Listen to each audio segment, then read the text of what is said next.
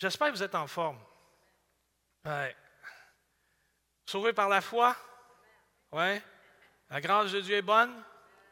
Je vous le rappelle parce que le sermon de ce matin, c'est sur le péché impardonnable. Je veux, je veux juste qu'on travaille sur des bonnes bases. Sauvé par la foi? La, grâce est bonne? OK. Ça étant établi, on va maintenant parler euh, du péché impardonnable. Il y en a combien qui, parmi nous, ce matin, euh, ont déjà été troublés par cette parole de Jésus? Il y en a-tu? Levez la main. Oui. Péché contre le Saint-Esprit, il y en a-tu que ça a déjà inquiété? Oui, levez-vous votre sofa, euh, ceux qui sont sur Internet, là, bougez un peu, ça, vous a-tu stressé un peu? Hein? Oui, euh, c'est. Ouais. Je me souviens quand j'étais jeune pasteur, vraiment jeune, donc 1604 à peu près.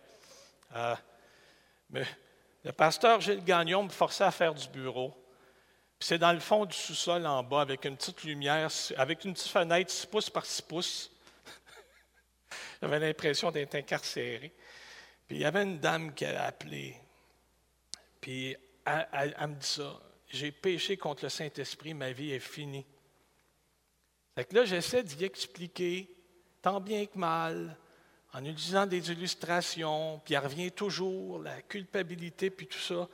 Puis là, je lui dis, et je lui garantis que non.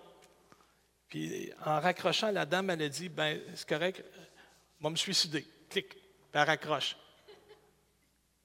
Là, mais j'ai dit, ben non, c'est pas drôle. Tu dis, mais pourquoi qu'elle fait ça? Là, moi, je vais passer ma journée en intercession parce qu'on ne sait pas. Ah, c'était-tu de la manipulation? C'était une détresse psychologique? On ne sait jamais. On ne fait pas ça, ces affaires-là. On ne fait pas ça. Péché impardonnable. C'est ça qu'on va discuter ce matin. Pourquoi? Pas simplement parce qu'il est dans la Bible, parce que ça, ça, trouble, ça a troublé beaucoup de gens. Et puis on va voir qu'il y a un contexte. Hein? Puis on, va voir que même si dans une volonté exprimée de Dieu, je fais attention, je me rentre le ventre, parce que j'ai un collègue qui m'a dit que sur Internet, il m'a dit j'ai regardé, j'ai écouté un de tes sermons, j'ai ah, c'est gentil. Et j'ai vu que euh, ton équateur avait pris de l'amplitude. je, l'ai banni de mes amis Facebook. J'ai une espèce me dire ça. Toujours est-il, c'est de ça qu'on va parler. Du texte de Marc 3, 28, 29. Prenons le temps de le lire ensemble. Amen, je vous le dis. Tout sera pardonné aux fils des hommes. Péché et blasphème, autant qu'ils en auront proféré. Mais quiconque blasphème contre le Saint-Esprit n'obtiendra jamais de pardon. Il est coupable d'un péché éternel. C'est qu'il disait, il a un esprit impur. Ça, c'est le verset 30. En fin de compte, dans ma publicité Facebook, quand j'ai mis ça sur Facebook, j'ai triché, j'ai fait un peu comme les journaux. J'ai coupé le dernier bout pour garder le suspense. Parce qu'en fin de compte, le verset 30 se trouve à répondre. Hein?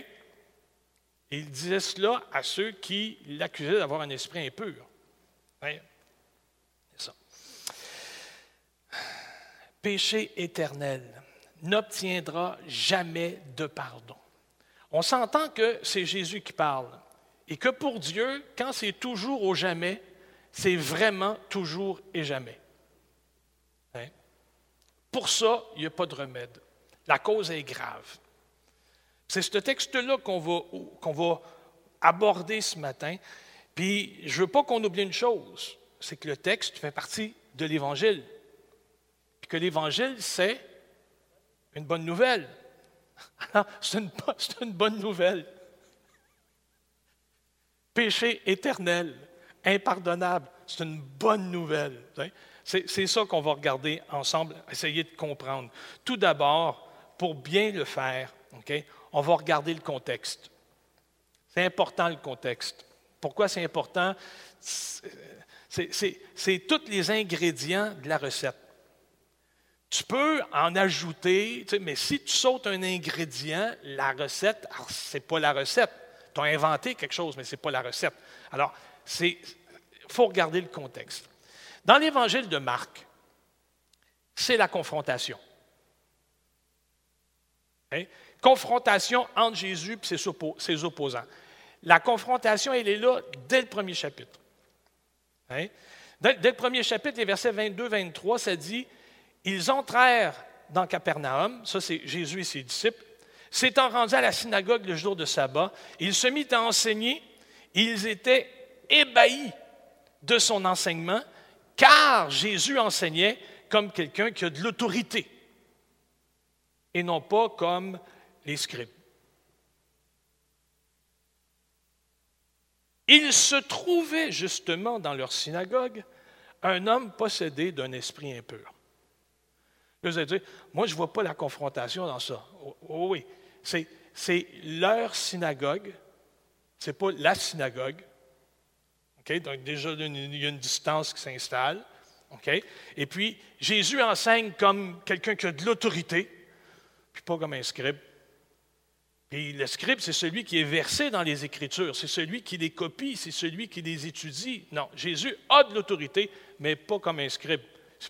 C'est comme bien mieux. Le scribe est là, Jésus, il est là.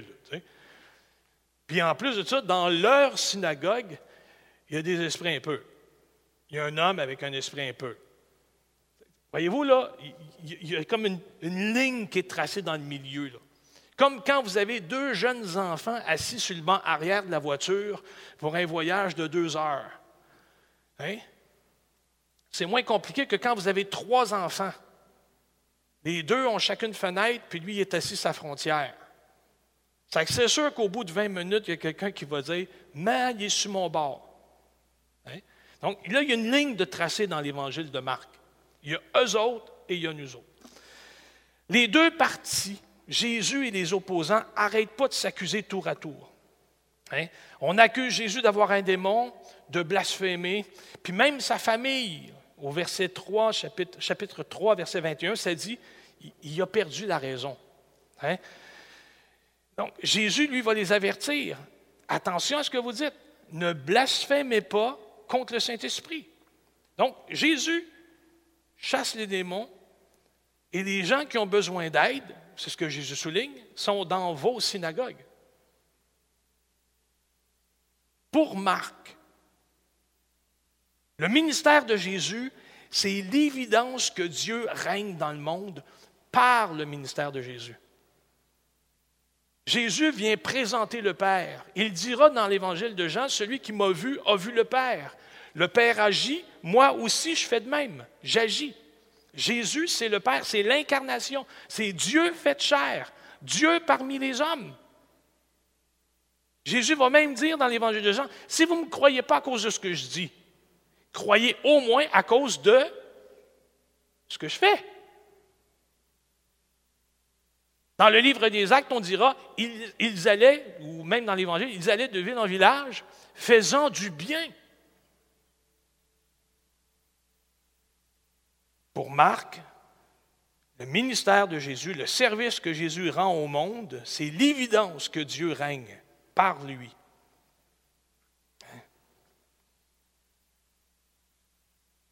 Dans Matthieu 3, 28, 29, c'est une conversation, pour ne pas dire une confrontation, entre les scribes et Jésus.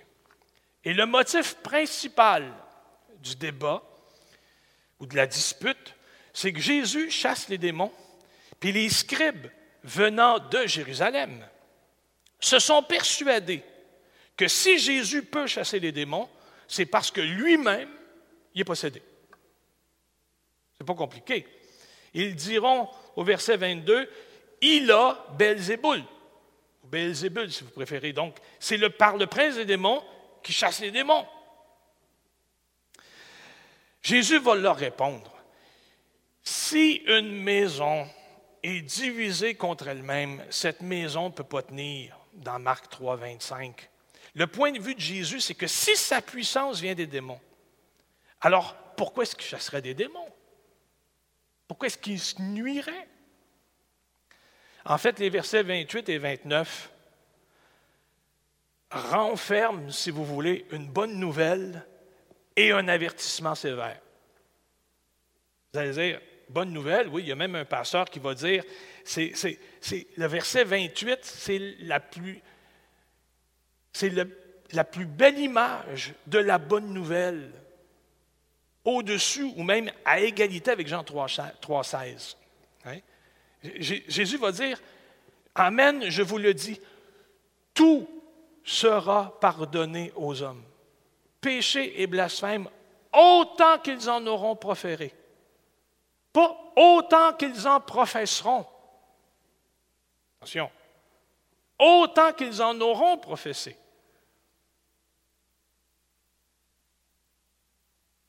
Mais quiconque blasphème contre le Saint-Esprit n'obtiendra jamais de pardon. Il est coupable d'un péché éternel. Alors, c'est quoi péché dans le texte?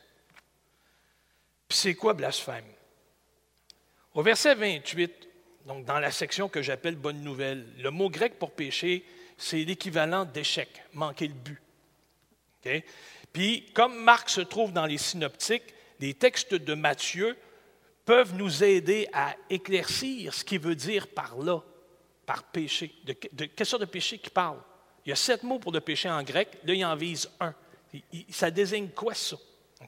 Donc, dans Matthieu 1, 21, ça dit Elle mettra au monde un fils, tu l'appelleras du nom de Jésus, car c'est lui qui sauvera son peuple de ses péchés, même mot, de ses péchés, ou si vous préférez, de ses égarements, du peuple égaré. Donc, des égarements. Avant, on pensait que c'était ça la voix de Dieu. C'est ça qu'Israël pensait être la voix de Dieu.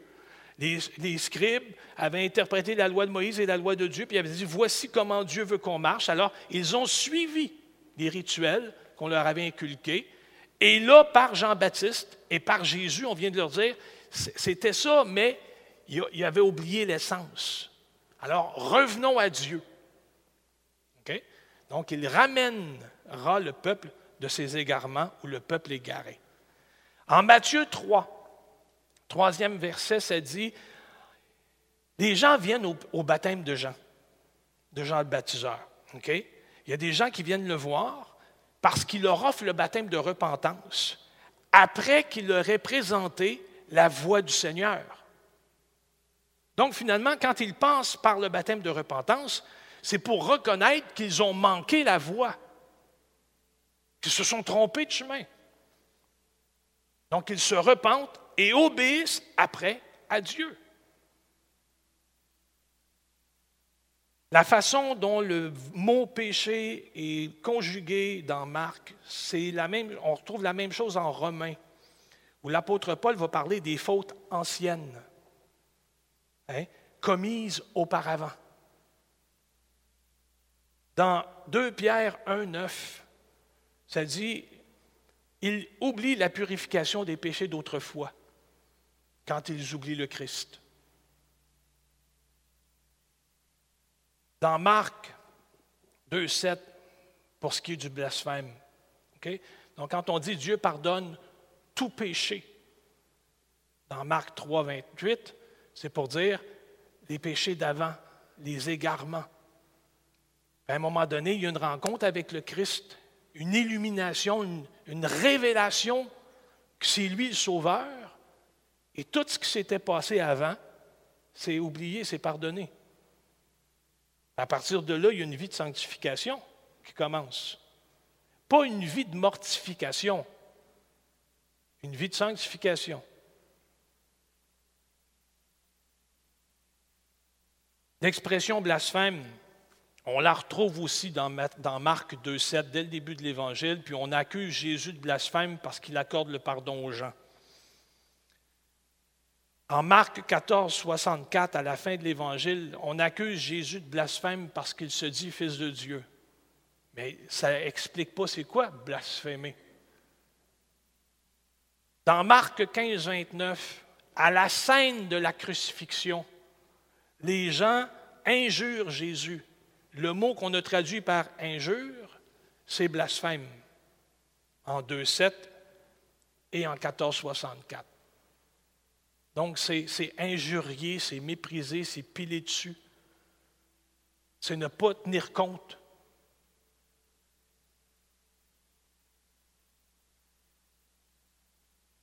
Ce que Jésus dit dans Marc 3, 28, 29, c'est que tous les péchés seront pardonnés aux fils des hommes, les échecs, les injures. Et ici, ce que Jésus dit, c'est vraiment comme quand il dit tout sera pardonné, c'est l'action de mettre ensemble comme une sorte de grosse boule de pâte à modeler. En, en une fois, on enlève entièrement, complètement, on retire du registre de l'individu tout ce qui peut lui nuire. Ces fautes-là sont effacées à jamais, en une seule fois. C'est ce que le verset 28 dit. Plus d'égarement du passé. Après avoir montré le salut de Dieu en Jésus, l'évangéliste va nous laisser le plus grave avertissement que le Seigneur a pu donner aux gens de sa génération. Hein? Puis au verset 30, Marc va nous spécifier à qui ça s'adresse. Hein? Il y a un péché qu'il ne faut pas que tu fasses. Hein? Si tu le commets, il n'y a, pas de pardon. Puis ce péché-là, ça s'appelle le blasphème contre le Saint-Esprit ou la faute éternelle, le péché impardonnable. Le verset 30, finalement, nous montre ce qu'il ne faut pas faire. Puis il nous dit en même temps, ça vise qui ou quelle sorte d'individu que ça vise. Il y a une autre traduction qui euh, nous rend le texte la façon dont je vous présente. Ça dit, je vous le garantis, tout sera pardonné aux hommes les fautes, les blasphèmes, autant qu'ils en auront blasphémé. Mais celui qui aura blasphémé contre le souffle de Dieu, celui-là, celui-là, dis-je, restera sans pardon. Il sera coupable pour l'éternité. C'était pour ceux qui disaient un souffle impur l'habite. Qu'est-ce que ça, ça a à voir avec nous? Personnellement, je n'ai jamais de ma vie. ah non, parce que ça, c'était Mme Francine Ruel. Ah, elle n'a tellement pas aimé ça. On l'avait interrogée à, la sortie d'un spectacle, puis elle avait dit Qu'est-ce qu'en pensez-vous? Elle a dit C'est le plus beau spectacle de ma vie. puis là, ça avait fait. En tout cas, oublie ça. Alors, de toute ma vie, moi, je n'ai jamais soupçonné que Jésus avait un démon. Même quand je ne le connaissais pas, je n'ai jamais pensé ça de lui.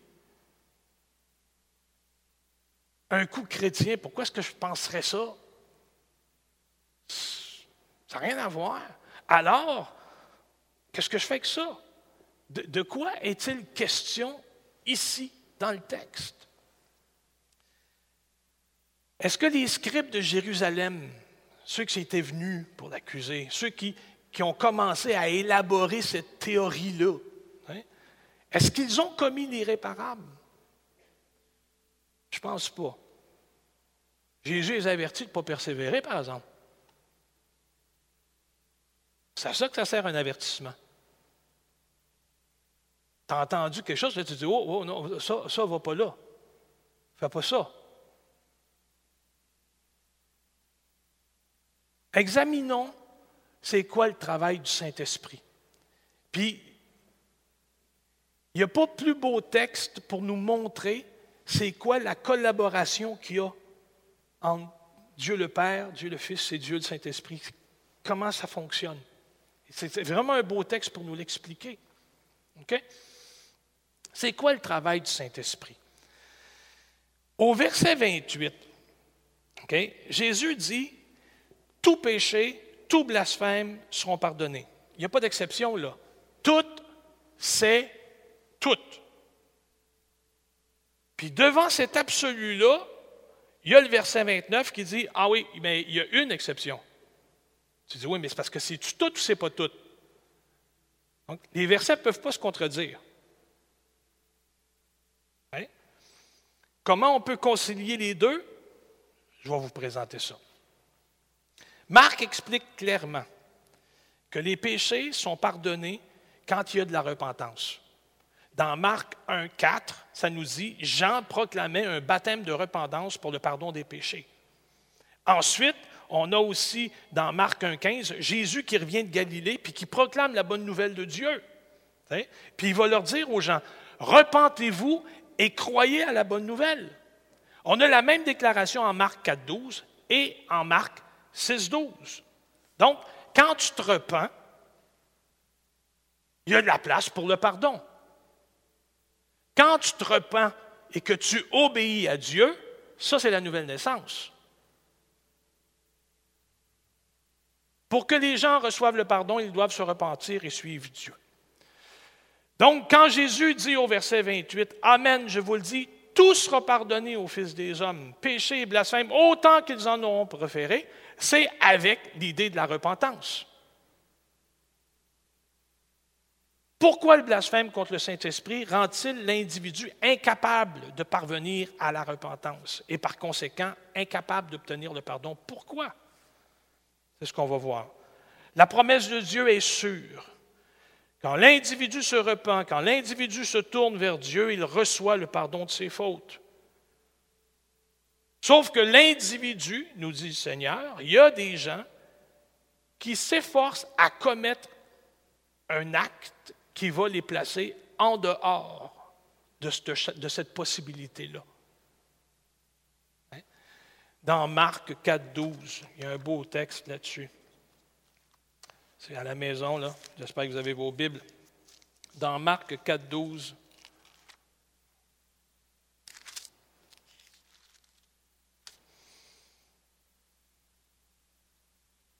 Lorsqu'il fut à l'écart, ceux qui l'entouraient avec les douze se mirent à l'interroger, à interroger Jésus sur les paraboles.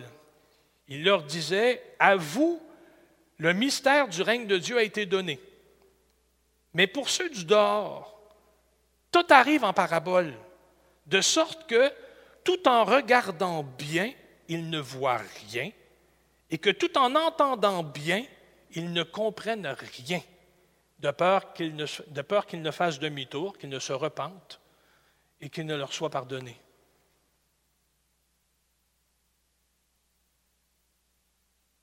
Donc, il y a des gens qui choisissent que pour eux, il n'y aura pas de pardon.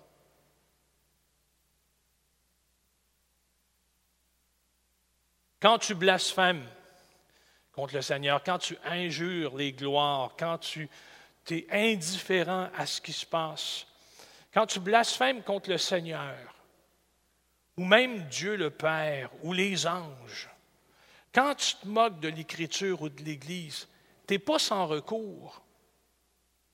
Tu te repens, puis tu suis Dieu, puis tes fautes sont pardonnées. Ce n'est pas compliqué.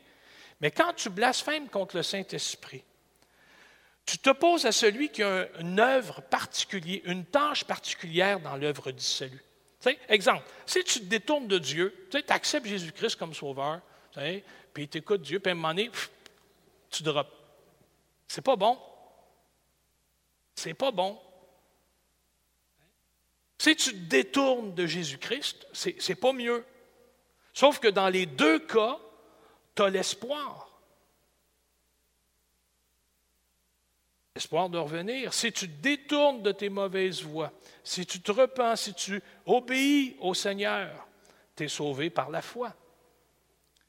Le Saint-Esprit, lui, son travail, c'est d'appliquer le plan du Père, puis d'appliquer ce que le Fils a accompli dans nos cœurs. Autrement dit, c'est le Saint-Esprit qui nous ouvre les yeux et qui nous accorde l'accès à la repentance pour nous rendre bénéficiaires de tout ce que le Père a accompli, puis de tout ce que le Fils a fait. Si tu rejettes l'œuvre du Saint-Esprit, tu rejettes tout. Tu fermes la porte qui t'ouvre. Lui essaie de te présenter Jésus. Le Saint-Esprit essaie de te convaincre de péché, de justice, de jugement. Si tu rejettes ça, tu rejettes tout. Quand le Saint-Esprit travaille à délivrer les gens par le ministère de Jésus, à magnifier son nom, hein, tu ne dois pas dire que c'est l'œuvre du diable, si c'est une œuvre bonne. Les scribes étaient sur le point de commettre l'irréparable parce qu'ils se disaient que le témoignage du Saint-Esprit pour Jésus hein, par les exorcismes et par les signes, les prodiges, les miracles qu'ils avaient vus, par la proclamation de la parole qu'ils avaient entendue, eux disaient, non, ça c'est l'œuvre de l'ennemi. Jésus dit, c'est exactement ça qu'il ne faut pas que tu fasses. Tu ne peux pas, dans ta vie, au milieu de ce monde, surtout pas quand tu es scribe, appeler la lumière ténèbres et les ténèbres lumière. Tu ne peux pas faire ça. Pas impunément. Plus ils insistent, plus ils risquent de s'installer dans une permanence.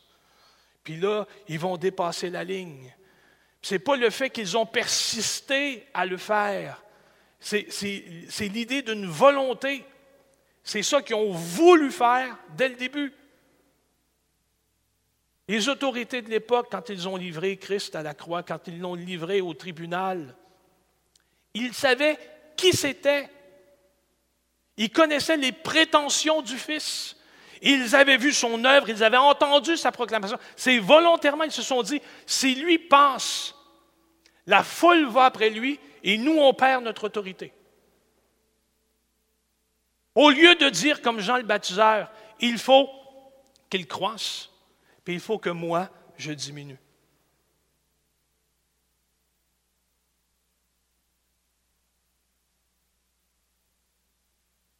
Est-ce qu'il y a des gens qui ont commis cette faute-là? Dans le temps de Jésus, oui. Dans notre temps, oui. Il y a des gens qui ont refusé et qui refusent aussi le témoignage du Saint-Esprit quant à leur condition de pécheur. Il y a des gens qui ne le croient pas et qui continuent à ne pas vouloir le croire quand ils leur présentent Jésus Sauveur. Il y a des gens qui persévèrent dans leur voie jusqu'à ce que leur cœur ne soit plus capable de croire.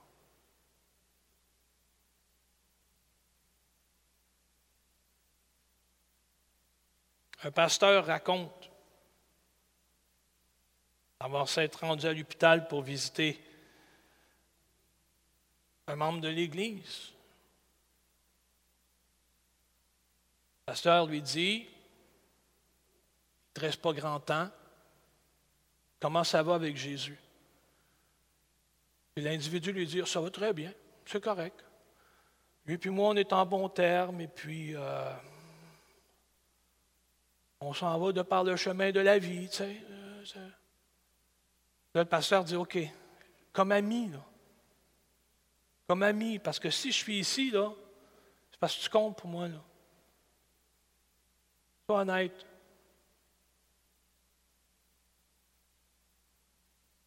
Le gars dit, moi j'étais à l'église parce que ma femme voulait aller à l'église.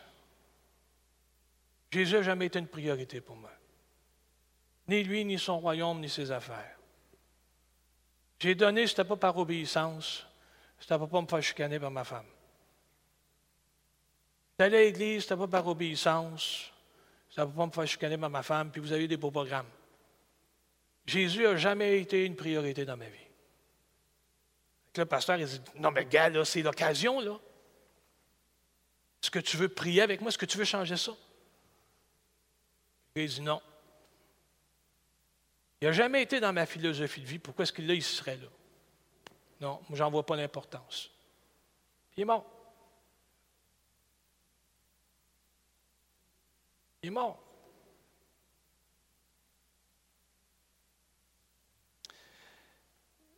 Dieu a dit dans le livre de l'Exode, je veux manifester ma gloire pour que Pharaon me reconnaisse. Pharaon ne l'a pas fait.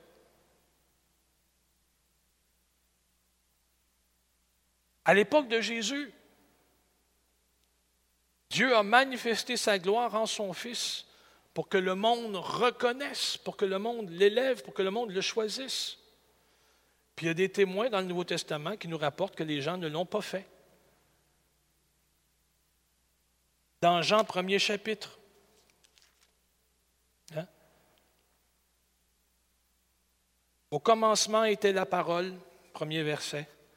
La parole était auprès de Dieu, la parole était Dieu, elle était au commencement auprès de Dieu. Tout est venu à l'existence par elle, et rien n'est venu à l'existence sans elle. Ce qui est venu à l'existence, en elle était vie. Et la vie était la lumière des humains. Puis la lumière brille dans les ténèbres. Et les ténèbres n'ont pas pu la saisir. Les siens ne l'ont pas reçue.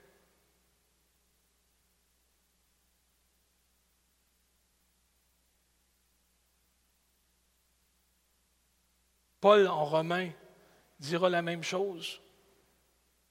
Dieu s'est manifesté, puis il y a des gens qui ont préféré adorer la créature au lieu du Créateur.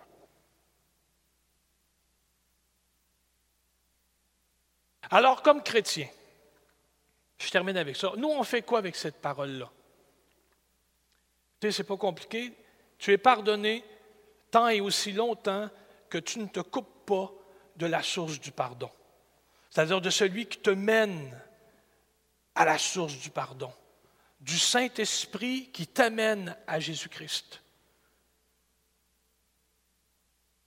C'est Dieu qui, dans son rôle particulier, se manifeste à toi pour te montrer autant la noirceur de ton âme que la clarté et la pureté à laquelle il veut t'amener en Jésus-Christ.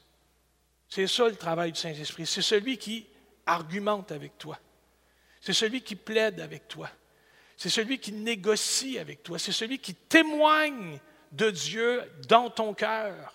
Puis qui témoigne dans ton cœur que tout est possible si tu rends les armes, si tu te donnes, si tu, si admets que ce n'est pas toi qui as raison.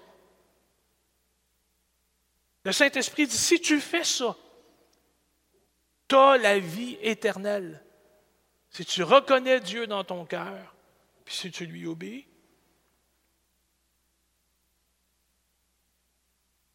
on fait quoi avec ça?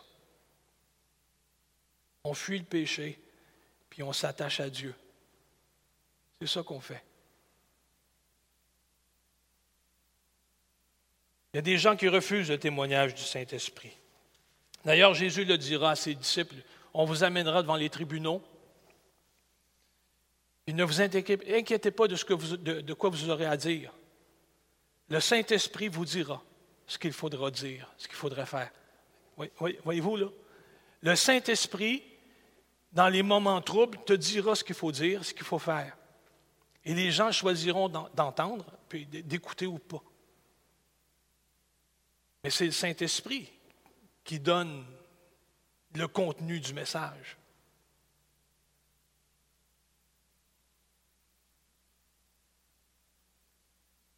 Ce n'est pas nous autres qui déterminent. Ça serait le fun, mais non. Pas nous autres qui déterminent qui blasphème contre le Saint-Esprit ou non. Hein? Ce n'est pas nous autres qui disent Ah, trop tard, c'est fini, tu ne plus. Compte jusqu'à toi, si tu pas dit oui, fini. Hein? Il y avait mon professeur au collège, au collège biblique, qui me disait Si jamais tu entends Dieu dans ton cœur. Vous savez, quand Samuel intercédait pour Saül, vous vous souvenez de cet épisode-là, hein? À un moment donné, Dieu a dit à Samuel, prie plus pour lui. Tu dis, mais là, mais voyons, prie plus pour lui. Le professeur avait dit, si jamais tu entends ça par rapport à un de tes proches, compagnon de travail, tu entends ça, tu, tu entends clairement Dieu te dit, Prends pas de chance. Relègue le dossier à d'autres chrétiens. Hein? Relègue le dossier à d'autres chrétiens. Puis eux vont continuer d'intercéder pour lui. Si toi, dans ton cœur, tu as la conviction que ça ne marche plus, relègue le dossier à d'autres. Garde pas cette charge-là. Parce qu'on n'est pas dans le cœur des gens. On ne sait pas ce qui les trouble. On ne sait pas ce qui les pousse. On ne sait pas ce qui les a menés là. On ne sait pas ce qui les a forgés comme ils sont aujourd'hui quand nous, on les rencontre. On ne connaît pas les drames, les malheurs, on ne connaît pas leur éducation, on ne connaît rien d'eux autres. Ce n'est pas à nous autres à décider. Nous, on prie. Parce que le verset 28 dit Dieu pardonne tout à ceux qui viennent confesser leurs péchés à lui puis qui décide de, lui obéir.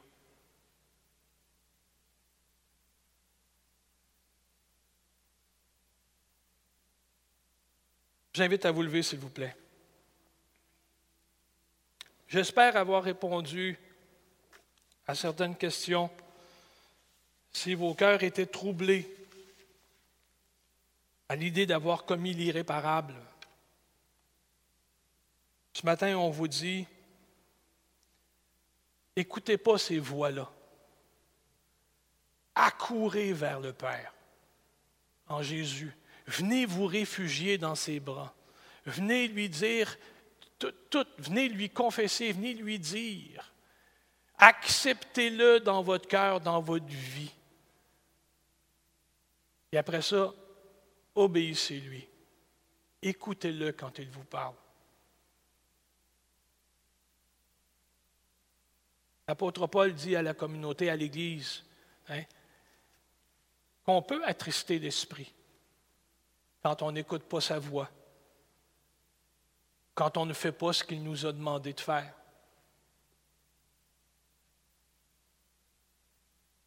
Quand Paul annonce l'Évangile à Israël, il va les supplier, puis supplier, il va leur dire, si jamais vous entendez sa voix aujourd'hui, ne résistez pas comme vos pères au désert. Faites pas ça. Venez. En courant, jetez-vous à ses pieds.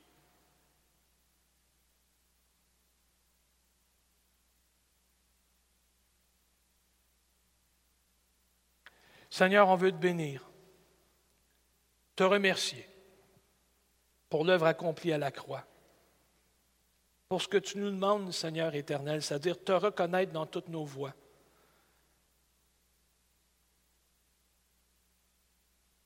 Prendre charge du ministère de réconciliation que tu nous as donné, de proclamer la bonne nouvelle de l'Évangile, Seigneur, au plus grand nombre. Et aux plus récalcitrants, juste de les avertir, juste de leur dire, persiste pas dans ça. Persiste pas dans ça. Laisse, laisse Dieu attendrir ton cœur. Donne-nous, Père, de garder le nôtre en toi, puis de marcher. Que, que notre vie soit menée en adoration de ta personne, qu'on ait soif de ta présence, qu'on réalise, Seigneur, à quel point tu nous as aimés. Merci pour ton sang versé, pour ton amour, pour tes compassions. Merci pour ta fidélité. Dans le nom de Jésus. Amen et Amen. Allez, Seigneur vous bénisse. Prenez le temps de vous saluer de loin les uns les autres. Puis on se voit dimanche matin pour la réunion de prière. Mardi matin pour la réunion de prière.